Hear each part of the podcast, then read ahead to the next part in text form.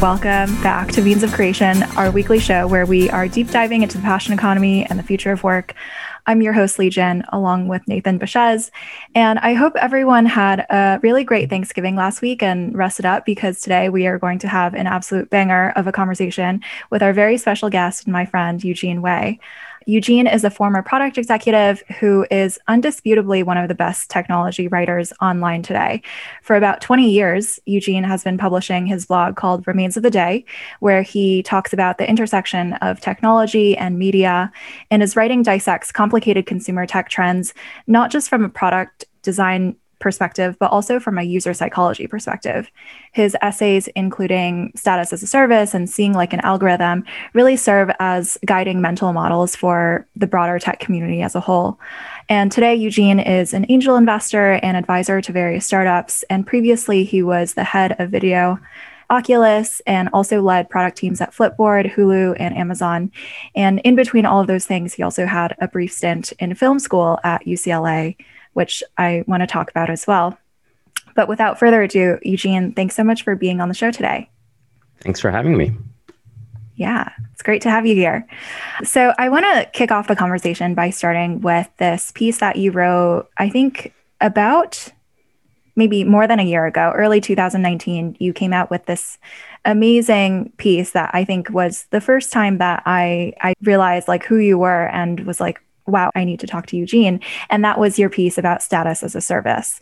And obviously, a lot has happened since then. The creator ecosystem has entered prominence and everyone is really interested in creators. But I was wondering if you could just summarize for those of us in the audience who haven't perhaps read it, summarize the core ideas of status as a service. Mm-hmm, sure. I started with sort of like two basic principles, which I think have like long been understood about humans. One is that we are status seeking by nature. Like we are social creatures, and it's really important to us for you know whatever reasons, evolutionary psychology or other reasons, to gain status within like our tribe. And the second point was just that that humans tend to try to seek out the most efficient way to gain status for them and then I applied that to broader social networks that were in technology to try to explain some of the phenomenon we see with social networks and try to expand on our understanding of a particular type of network effect. Because I think up until that point, network effects are like the, the most popular sort of phenomenon that we talk about in technology. And obviously, social networks are the easiest place to apply the idea of network effects. But I felt like we had a more limited understanding of network effects and how they worked. We had a very crude model, which was really based on like Metcalfe's law, this idea that the value of a network sort of increases roughly in proportion to the square of the number of users in that network. And that's like broadly true, but when you apply it to specific use cases, it actually really matters uh, what the type of network effect is and how it operates so that you understand when it stops working and, and why.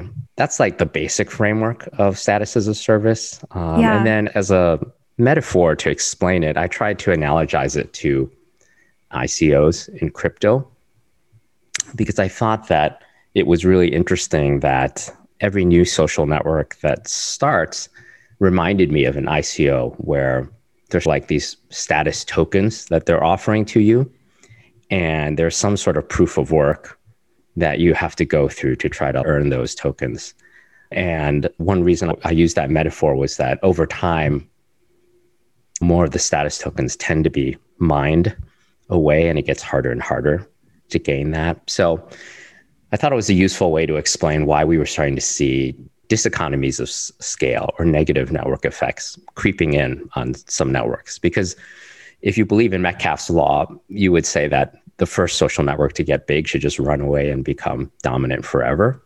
And we've certainly seen that's not the case. Yeah, that was, I think, the basic idea of the piece was I've long, it's not like I've worked on a lot of social networks, but I find them a very fascinating sort of business model, incredibly leveraged, some of the fastest growing companies in the history of the world, but yet also mysterious in some ways. The networks get big and then suddenly they're not cool anymore and people leave and go to another network like why does all that happen so mm-hmm. that that was an early attempt of mine to try to make sense of it all Yeah, I think that notion of over time it becomes harder to mine new tokens, and there's mm-hmm. this built in scarcity of status is really interesting.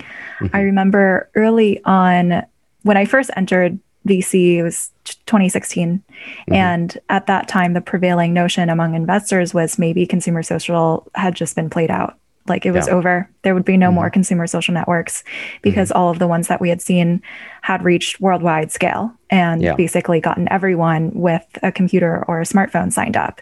And right. per the prevailing notion of network effects, like those kinds of that scaled network effect meant that it would be really hard for a newcomer to ever be able to offer as much utility to users signing up for a new service. Mm-hmm. And obviously, that hasn't happened. That hasn't been true. Like social networking, obviously, there's been new networks that have been started since Facebook and since Instagram that have really come up and grown really rapidly. And I think status as a service is a really good explanation as to why. I'm curious if you think about that notion of scarcity of status for any network, does it imply that there will forever be new startups that can disrupt the ones before? And there's basically mm-hmm. a longevity, a built in timeline to the duration of any social network? That is one possible outcome that, and I especially think it's interesting when you think about generational turnover. Because one thing we know traditionally is, and any parent can explain this in, in, even more detail. Every generation of kids are, you know, creating a new sort of like status dynamic for their generation that is, is different than the one that their parents had. And that was certainly a beneficial, I think, dynamic for Snapchat or something like that. We know that it was problematic for Facebook when a lot of parents started joining and mm-hmm. we're suddenly looking your parents are looking at what you're posting in your news feed was such a had such a strong observational effect on what happened there. And so those types of dyna- dynamics are in play when it comes to building a social network and how you structure it. Like what's the topology of your network and what groups are interacting? I think a lot of it happened by accident. I think this first generation of social networks were just trying to grow and they were growth hacking and they were using machine learning and they were just dealing with things as they went along and maybe not thinking about it from a sociological perspective. So some of that all happening was just an accident. But I'm really interested in that intersection of social networks affecting real world status dynamics and real world networks if you think about it, and this is really true for me now, most of my interactions with most of the people in my life actually take place through social media now. Like if you just did a sheer count, and I encourage you to do that, do a rough estimate in your life about that. That's such a difference from when I was a kid when most of my interactions with people were in person and not mediated through these networks, which are designed, like not designed necessarily with that in mind. And that's really affecting a lot of things in society and in everything, right? Like it's increasingly the case that social networks are how citizens of a country understand each other and talk to each other and how we debate different ideas. And in some ways, I don't think we were ready for that to happen. The counter to the idea that we'll always have new social networks might be this idea that if you look at something like WeChat, I think that's a network that kind of moved uh, much harder towards becoming a just general kind of like utility for mm-hmm. society and is a little bit harder to, to displace. But even in the case of WeChat, you still see that there are alternative networks in China that can serve different functions. So I always think there will be some level of diversity of networks because it's just very hard for one network to do all those different things well or to yeah. serve all those different cases. It's almost like WeChat has managed to stake out a ground at almost like a higher level of abstraction or because there's networks within networks there's like a group within facebook within the web and mobile mm-hmm. ecosystems within just like internet and phone like actual physical connections yeah. where tcp/ip is but one of maybe the protocols that data is being transferred on those pipes yeah. from and uh, it's interesting like probably the more abstract you are, the more you closer you get to the metal, the harder it is to get it off the ground, the more sticky it is when it's there, especially as you get more people building smaller versions of networks. And even this conversation is its own network of sort, or like the this show right. where it's you don't mm-hmm. really think of it as a network, but there's chat. People are talking to each other. Yeah. Yeah. There's there's also like the effect of when disruption theory became really popular in tech, you started to see companies actively trying to stave off disruption. So there's some extent to it as we start to understand social networks better, they themselves will try to evolve to stave off extinction or disruption from other networks. I still tend to think that humans are more complicated than networks can sort of like evolve to accommodate. So even for WeChat, if you look at WeChat now, they're now shipping a bunch of updates that feel very much, oh, putting story like sticky stuff at the top of the feed and things like that are reactions to other networks that are gaining on them in different domains. There is a weird thing in tech where because all tech companies have the same sort of rough set of skills in terms of just employees, like you just all have a bunch of software developers and you're all building software. There's always that possibility that one of your competitors will just get into your space or that you'll yeah. want to go in invade. And and that's just like a very different dynamic from uh, the more like atoms based world where if you were ford you weren't worried that dupont would start making cars necessarily. But if you see in tech there's like this history of wow google's in search but then one day amazon built a search engine or one company's in digital music and then all of a sudden all of them are in digital music. So that's competitive dynamic and threat will always just hang over uh, the yeah. entire industry which makes it fun the other topic that I definitely want to get your thoughts on is around the intersection of the ideas of the passion economy with status as a service. A few months after you wrote Status as a Service last year, I published a piece called The Passion Economy and the Future of Work, mm-hmm. which talks about how new platforms are giving people the ability to monetize individuality and create a wide range of various creative products and services. Yeah. And I think that the two ideas are actually quite complementary Mm-hmm. in the sense that I think for much of human history, you could use capital, like economic capital, to purchase status, and vice versa. If you were a high status person, you could probably convert that into capital. Yeah. And I think the new battleground for social networks and creator platforms is no longer just offering the most fruitful grounds for one to accrue status and followers, but also to be able to monetize that, to convert that status into a source of income. Like that mm-hmm. seems like an additional source of defensibility now that hadn't really been in, in play before. Yeah. But I'm really interested to get your thoughts on that and where you see the intersections of those two ideas.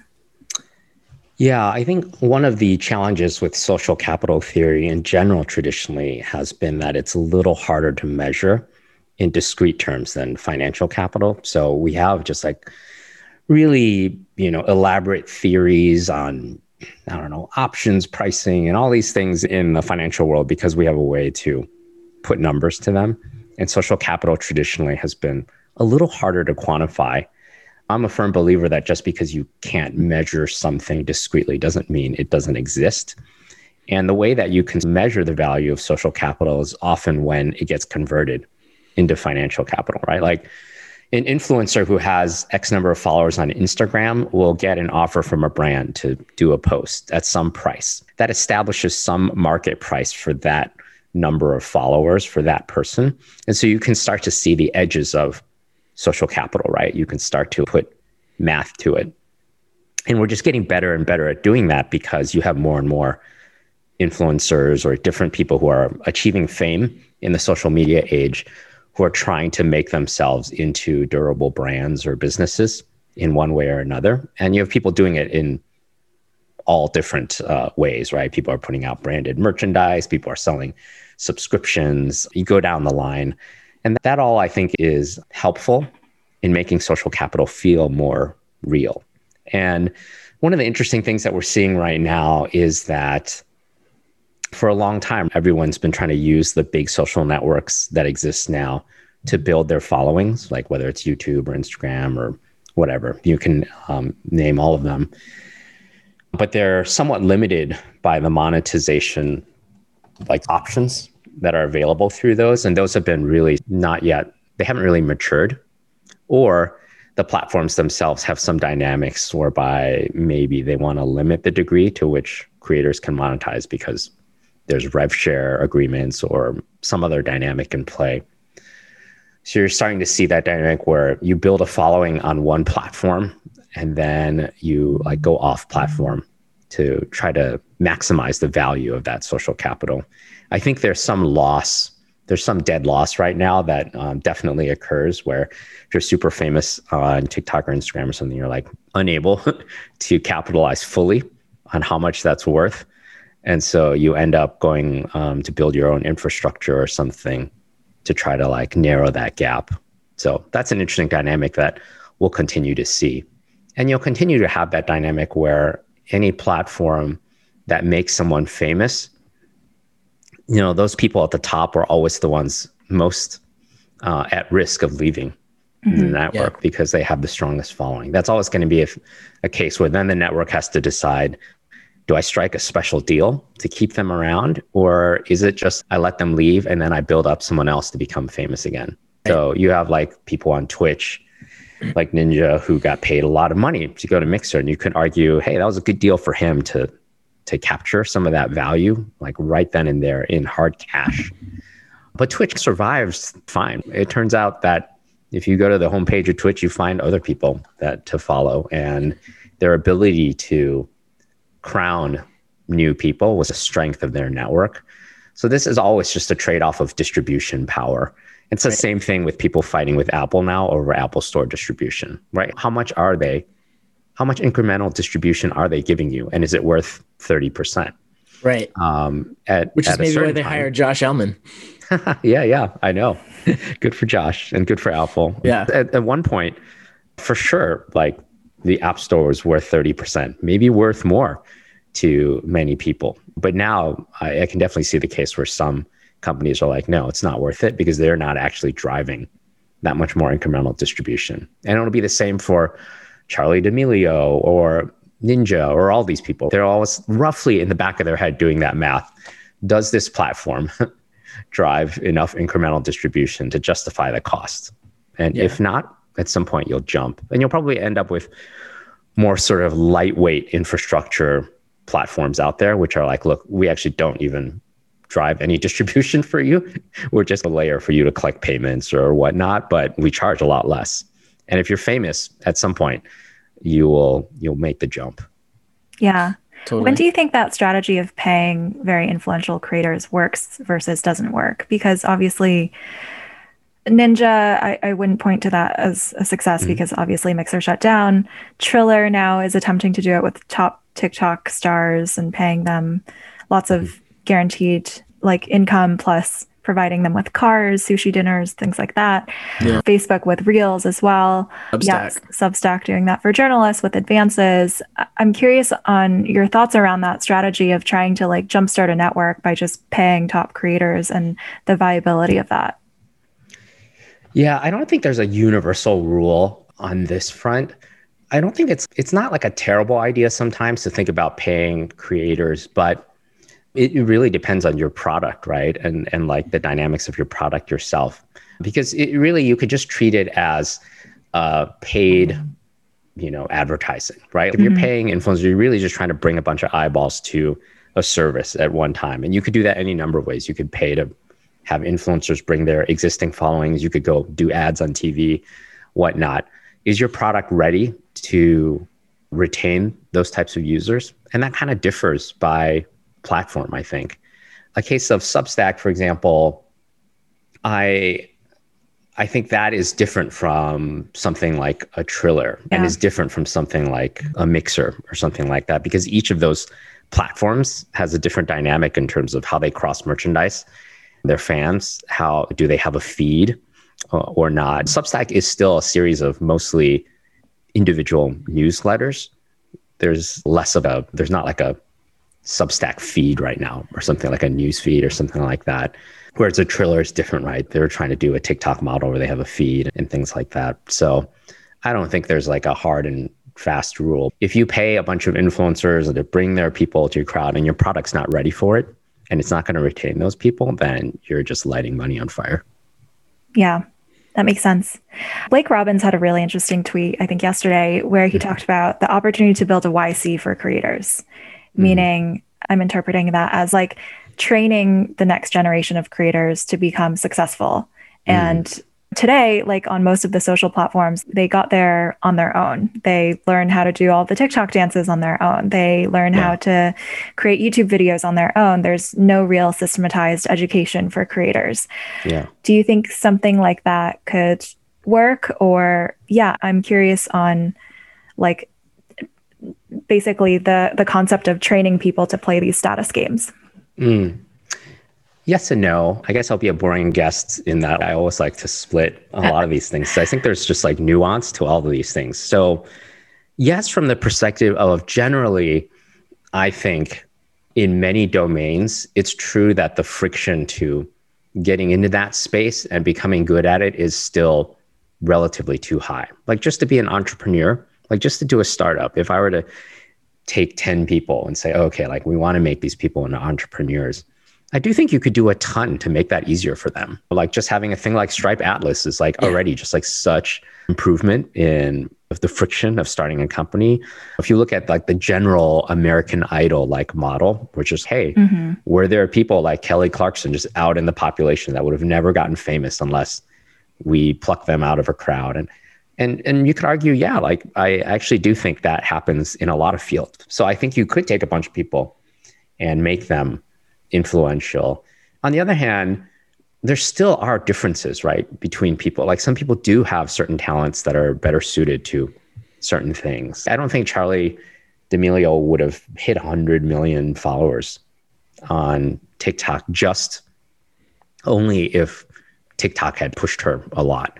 I do think there was something, There are some things about her that make her uniquely able to capture that. So there is an interaction effect, right? If you look at a Ninja or if you look at Toast streaming Among Us, I do think like he's a better streamer of Among Us than other people. It's not just a random happenstance thing that made him big. On the other hand, in the modern age, I do think it's also true that there are runaway winner effects because of the way that algorithmic amplification works. Yep. So that the winners now tend to just be, they win by a bigger margin than previous people. And that may not be fully reflective of their talent or skill difference versus the next person, but there is a there is a first mover effect that's very real in a global economy. And one one thing which I don't know if we were going to talk about this or not, but one of the opinions I have, which I think goes counter to what I had believed or been taught earlier in my career, was when I was at Amazon, they always said, you should just focus on the customer, don't focus on the competition. And I hear that a lot from everybody. They're always like, focus on the customer, don't worry about what your competition is doing. But I actually think that I don't believe that anymore. And part of the reason I don't believe that is that in this sort of global networked internet age economy, there is a very strong winner take all effect in a lot of markets where if you get early momentum, you just get so much of an advantage in terms of capital, customers, media, everything that you'll run away. And so if you look at you versus your competition, you could just model it at a very basic level as you're in an adapt a complex adaptive system and it's evolutionary and you are trying out different business models and products in the marketplace. Those are your sort of your evolutionary adaptations. Like one is trying to grow wings, the other is growing like uh, big legs so they can run fast, like whatever metaphor you want to use from evolutionary theory. And you can model that at the market level as just random. Mm-hmm. Now, if you believe that you are actually just smarter, like your path of choosing the right model is better, then yes, you should just focus on the customer and be the first to come up with the best business model. But if you believe inherently that process is somewhat random, that like this idea of the idea maze, like you're just like two different people in the idea maze running around at different places. If you start to see your competitor actually stumble on something that works better than you, then they're actually just going to run away from you and just crush you. And so that's why I advise a lot of startups that I advise now that yes, pay attention to the customer, focus mostly on that. But yeah, you should keep one eye open on your competition because if they hit on something you better go chase them down and follow them quickly. And in a way, yeah. I think that's like what Facebook did really well with. They get beat up a lot at Instagram for copying stories from Snapchat, but I don't know. If you can swallow the embarrassment of people always like saying that you copied, it's actually rational strategy for them. And it might be actually if you merge disruption theory and this theory around winner take all markets, it might be that they're better off just continually doing that. Once you get large, just keep looking at anything that yeah. gets traction and just copying it because you'll probably, the market is probably going to be uh, more innovative than you will be, but you have the advantage of scale. And you might fail in, in some cases, like Amazon's iPhone competitor obviously did not work, but was it worth it for them to try? 100%. Like the cost is pretty low. No one even talks about the Fire phone anymore. And the tablet is still a thing. Yeah. yeah. In the probably the three body trilogy analogy, where I was talking earlier about how all like tech companies are capable of invading each other's markets, that's not like totally true. Like I do think there's more than just having software developers, but it's also true that there is like this mutually assured destruction threat that always looms out there where you're like, I should just try to build a phone just in case Apple decides to be like really ruthless with the iPhone and kick us off. But that would be yeah. just brutal for us to miss out on the mobile platform. And that threat will always make it so that companies will do weird projects, like try to build their own phone. They just want to have a credible alternative in case that happens. Now, you would hope that antitrust law and different things ensure that doesn't happen. But I don't think people can really fully appreciate how much when people internalize disruption theory, how paranoid people at different big tech giants are about what their com- competitors will do. Like when I was at Facebook, we weren't allowed to use Google suite products because there's oh maybe they'll be like reading our email and, and things like that. It's like a very high stakes competition, and and that's actually rational in the age of the internet, right? Because the stakes are so high. They're really like global markets. Yeah. I know that in your discussion about winner take all effects and how success begets more success, you're probably talking about startups and businesses. But I feel like that also holds true for fame and talent and creators, mm-hmm. where there are, like right now, at to some extent, Charli's growth to 100 million is probably propelled by the fact that she has a lot of followers already who are telling their friends about her and she's famous, and that propels more fame and that draws like better opportunities for her or better content editors or she just yeah. sees things first and can and produce the best content and i feel like that effect exists on a number of different content creation platforms where there's almost like a moat that you get from being the first to fame or like the most famous person, yeah. like Kim Kardashian. Yeah. Like that notion of being famous for for being famous. I, I I don't know if you know about the Santa Fe Institute, but they did a lot of early work on complexity theory and complexity science. And I think there was like this winter for that type of theory where it was just like, oh, how do we apply this to the economy and the business world? It's not clear. But I think in the internet age, we are starting to see um, that stuff come back into vogue and have more explanatory power and that we are starting to move beyond like just old supply and demand curves and scarcity based economic theory. And so if you look at Charli on tiktok and i don't know if you remember when she first started to gain a lot of followers like she was like, even I don't understand what's happening. Like, why am I getting so popular? And her bio was, I don't get it either. That was like literally her bio on TikTok. Said, I don't yeah. get it either. There were all these like conspiracy theories. People are like, they're manually boosting her. It's just like fake. But if you just actually look at how the TikTok algorithm works, I think there is like a rational way to explain it all that doesn't have to rely on conspiracy theory or anything. First of all, the algorithm is heavily exploit based and heavily, you know, weighted towards amplifying someone who's getting a little bit of amplification. Second, because of the way the FYP feed works and because of the existence of the duet feature, what you had was like she started to get famous. There was a backlash against her. A lot of people were posting videos being like, she's not worth the hype or whatever. And then you had the backlash to the backlash, which were like, women came in and were like women standing up for women. There was that dynamic. And then you had the backlash to the backlash. And then you also had the grifters who are like man, it's hard for me to get in the FYP feed, but what if I just duet one of Charli's videos? I might be able to ride her coattails for more distribution, which kind of works sometimes as a strategy. And so when you have all that happen, all it takes is like a spark, right? Mm-hmm. Someone breaking out for that to just become a runaway like process and amplify itself. Now that's happened to other people since Charlie and they haven't become as famous as she has or gained as many followers. So I do think that's the part where her ability to appeal to a broad audience still matters. But yeah, you have that happening. And that's an interaction with the algorithm itself. In a previous age, that just would have happened much more slowly through the old media model, like where you get to that level of fame. If you look at the Kardashian Jenner clan as the previous version of a Charli, like they were like pre TikTok, they also are an example of capitalizing on the modern social media ecosystem to achieve a larger scale of fame more quickly. Yeah.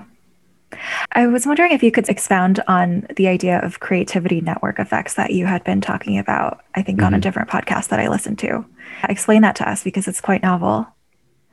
Yeah. So, going at the beginning of our talk, I was talking about how it's important to understand the nature of network effects because they're very, there's so many different types of network effects and they all mm-hmm. operate differently. Network effects of creativity is an idea that I've been thinking about in with respect to TikTok, right?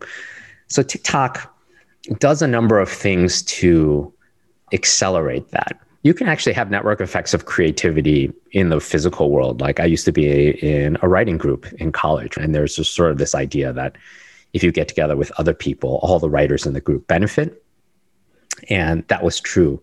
What TikTok does is they're like, okay, is there a way we can use software to actually increase network effects of creativity, to actually encode those into our product and they do it any number of ways. One is they went off and licensed a bunch of music, but also anyone who creates a TikTok, you can use the soundtrack to their TikTok as the soundtrack to yours, and you can lip sync it or whatnot just by pressing a button. Like you don't actually have to go, like in the old days, I'd have to download it, split the audio in Premiere, and then lay my video over it and do it. And it is very complicated.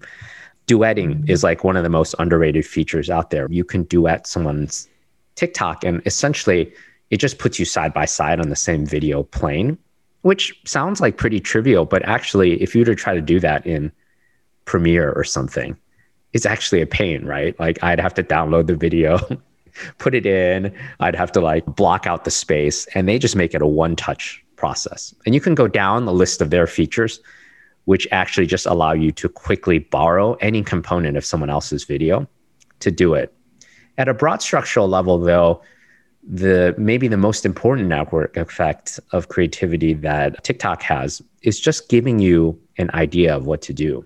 If I were to just yeah. say, "Hey, Li or Nathan, go make a TikTok," like with no prompt, you'd have to sit around and think of an idea. Like it's actually like really hard to come up with an original, funny, entertaining idea. Most of the TikToks that are made are actually not original they're just riffs off of someone else's idea. And that's great. You can go on TikTok, look at the discover page, see what hashtags are trending, or you can just go through the FYP. And if you find one that's funny, you can instantly, like with two presses, start making your version of that one.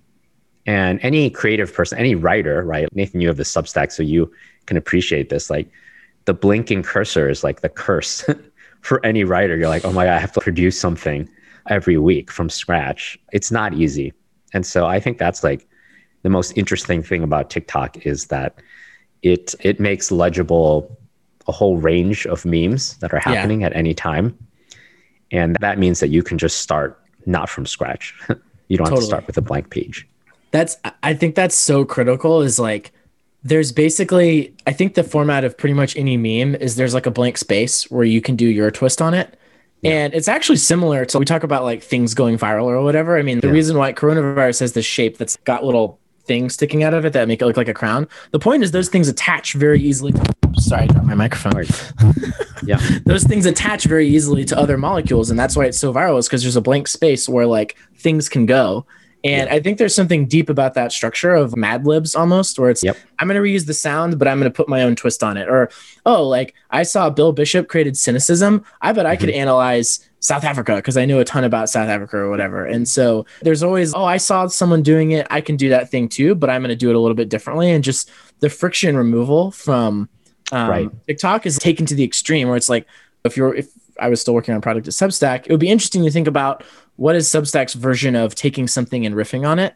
Yeah. Because it is, writing is very, Right, right. Yeah. yeah. You have to some extent you have that happen in the writing world where like people in tech are always like writing about Right. mimetic violence from Rene Girard or whatever. There are certain themes that everybody sort of like just goes off of, or people talk about disruption theory, or even TikTok itself. Right now, everybody's writing about TikTok because it was like the app of the day, and people are trying to become like TikTok experts. And so you'll always have some level by which network effects of creativity or that kind of like mimetic, that like mass copying happens, or that riffing happens.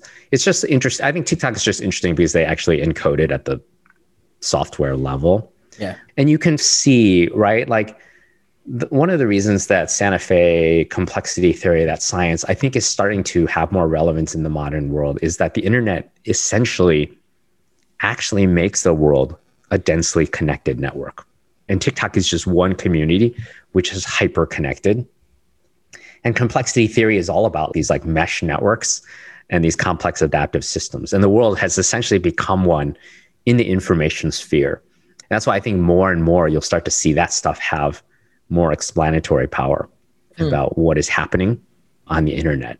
And Yeah. so I think I'm excited about that piece of it influencing, I think, like business strategy. Like, I think I, I, I was reading this book, I think it's called Lords of Strategy. I, I forget. It was about like the people who came up with business strategy 60s. It's like, uh, experience curve and shit like that. it was like Michael Porter at HBS, and then it was the three founders of McKinsey, Bain, and BCG consulting firms. And even when I graduated undergrad, and even today, a lot of business strategy is built around the theories that they came up with the BCG two by two, Porter's five forces or six forces now.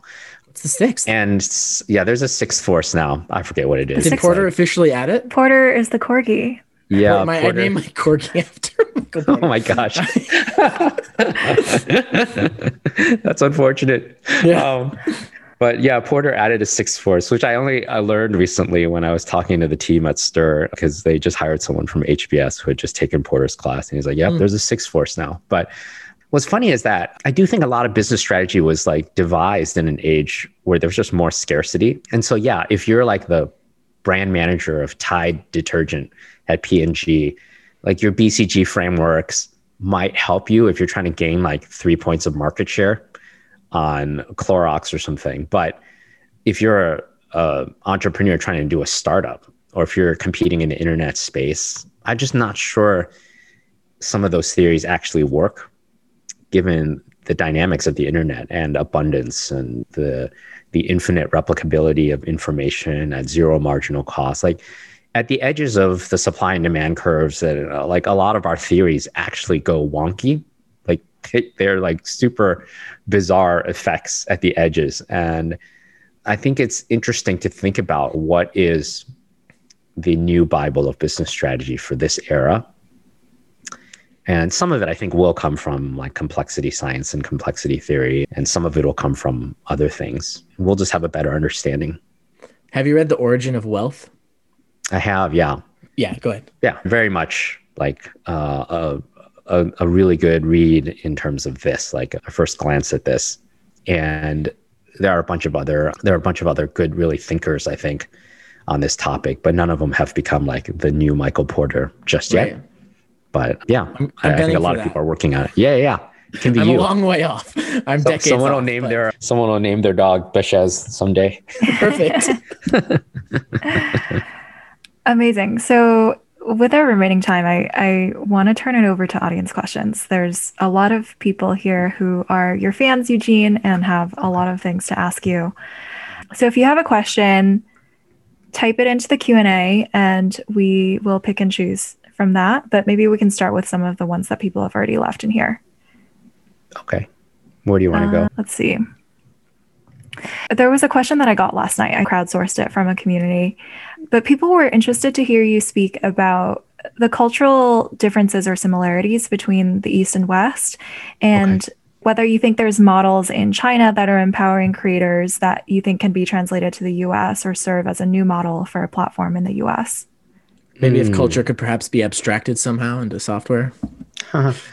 yes and no. I do think that so like the last couple years pre-pandemic, I was going back to China maybe once a year to speak at companies or at conferences and I'd usually spend a week or two traveling around Beijing or Shanghai just to meet up with different investors and different companies and it's really first of all it's actually like very enlightening to study because of the nature of the Chinese market being somewhat separated by the Great Firewall, and because it's such a different culture, essentially we are like able to look at the effect of path dependence and cultural context on the tech space. Like they're evolving on their own timeline in their own directions.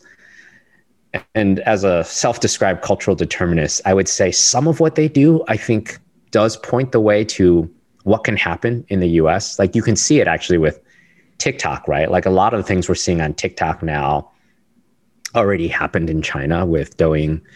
They were just a little bit further ahead. And there are two things that are important there. One is the leapfrog effect. The incumbent solutions in China in a lot of spaces are just very different than in the US. So they were able to leapfrog ahead of us on any number of dimensions, including digital payments. The other is just that the culture itself is quite different.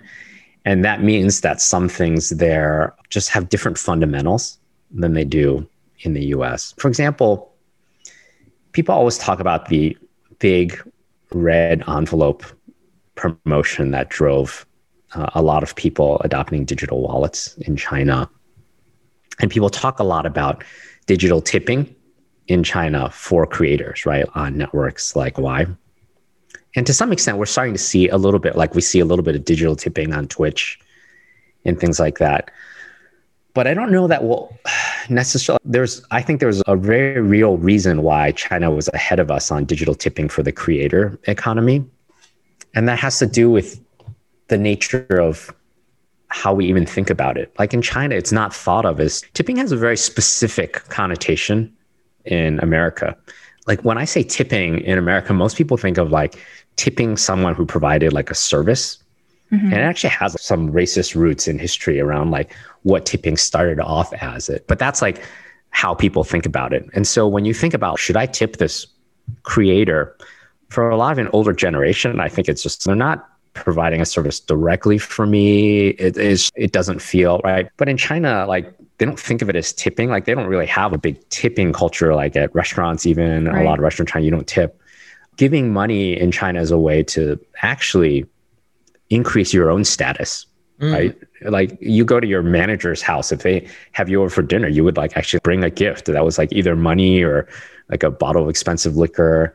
At weddings, in Chinese weddings, a lot of people like the, the best gift you can give is cash. Whereas in America, people would be like, why would you give cash at a wedding? Right. That like shows a lack of thought. And so I like there are so many cultural differences like that I think affect adoption of certain trends that I think it's hard to project out.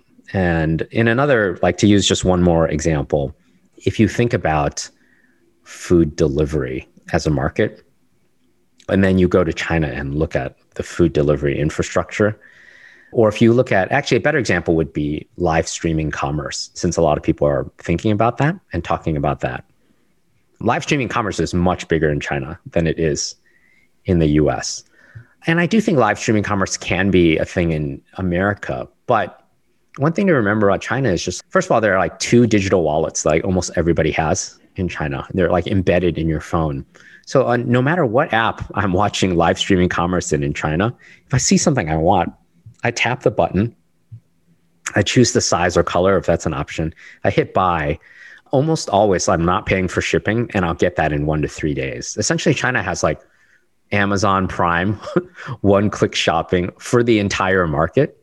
Yeah. Now, compare that to if I see something I want to buy on Instagram and I decide to buy it. what steps do I have to go through to make that happen? Do I have to pay for shipping and everything? Like all those things are different. And those things have huge effects on like actual adoption rates and total market size. I, I think it's important when you analyze East versus West dynamics to be aware of those cultural dynamics and, and not just assume that everything that's big in China now will be big in the US. I actually think Apple Pay, for example, I actually like Apple Pay better than using the QR code WeChat Pay system in China in a lot of ways. Like it can be faster. But in America, we're just so uh, addicted to our credit card miles and points and just we don't really feel like it's just like habit for us to whip out our credit card and right and pay with that we don't see the same level of adoption yeah. and that's again that's the leapfrog problem do you think, think that one of oh, go ahead Li I was just going to say, I, I think those cultural differences and nuances are so important to explore because I agree that not everything translates. I think part of what is driving live streaming donations or tipping in China is I don't know if I'm even allowed to say this, but just like mistress culture, the culture of like buying things for whoever you're romantically involved with. Or even if it's not a mistress, even if it's just dating, there's mm-hmm. a huge culture around the guy having to constantly buy things for the girl gifts, like taking her shopping, giving her an allowance, like mm-hmm. b- paying for everything. That's a, a big thing there. And I think maybe it's rooted in the gender disparity and like the mismatch in the number of men and women who yeah. are single. But that just doesn't exist. And if you look on the live streaming apps in China, that's a huge element of the dynamic of what drives monetization is like women live streaming and men yeah. watching and buying her digital goods. Yeah. And that doesn't happen in the US yeah, I, I didn't bring up gender dynamics, but that certainly is another cultural context that really affects adoption rates um, and total addressable market size for, for some phenomenon in China versus the US. To generalize it at a higher level, I would just say that I often talk about culture or user psychology as one of these additional factors that we have to build in. But these are all phenomenon, right? Like the economic context, the incumbent competition, all of these things are just add up to a level of complexity that's not easily compressed into some bite-sized analysis that's just like that worked in China, so it's going to work mm-hmm. in the mm-hmm. US or vice versa. Some of it does, like some of it does apply, but I'm always of the belief that so there's this book of the beginning of infinity by David Deutsch, which was like really influential on me when I first read it. But he talks about like we're all we always need to seek out better explanations for things. And if you have a good explanatory theory, that's the beginning of infinity from the title of his book because it allows you to i think he uses example like we can understand what's happening on the surface of a star across the universe even though we'll never travel to see it because we actually have a theory that explains like what's happening and for a lot of tech analysis like I think the difference between interesting tech analysis and not interesting tech analysis often comes down to that. Can you actually come up with a theory that explains at a sort of like physical level why something is happening? And and I'm not saying that my theories are necessarily those, but that's what sort of drives me to write more and think more about phenomenon. It's take a problem that you don't understand and try to break it down and, and come up with a theory that explains it better than previous theories. And then someone will take your theory, say it's wrong, and build off of it and improve on it. And that's how we move our move ourselves forward in our understanding of what's happening. Yeah. Nathan, I interrupted you. What were you going to say? Oh no, I don't. That was a beautiful sentiment. I feel like it's a good thing to end on. I had a very prosaic question back when we were talking about shopping, which was like, mm-hmm. what do you think of Instagram Shop? Because Instagram is huge, and payments are going to be, I think, a thing in there, and Facebook yeah. more generally, their ecosystem. It seems like probably the most promising avenue mm-hmm. for that type of behavior to happen in the U.S. I'm curious if you have any sort of predictions or things you would look for to get an early sign.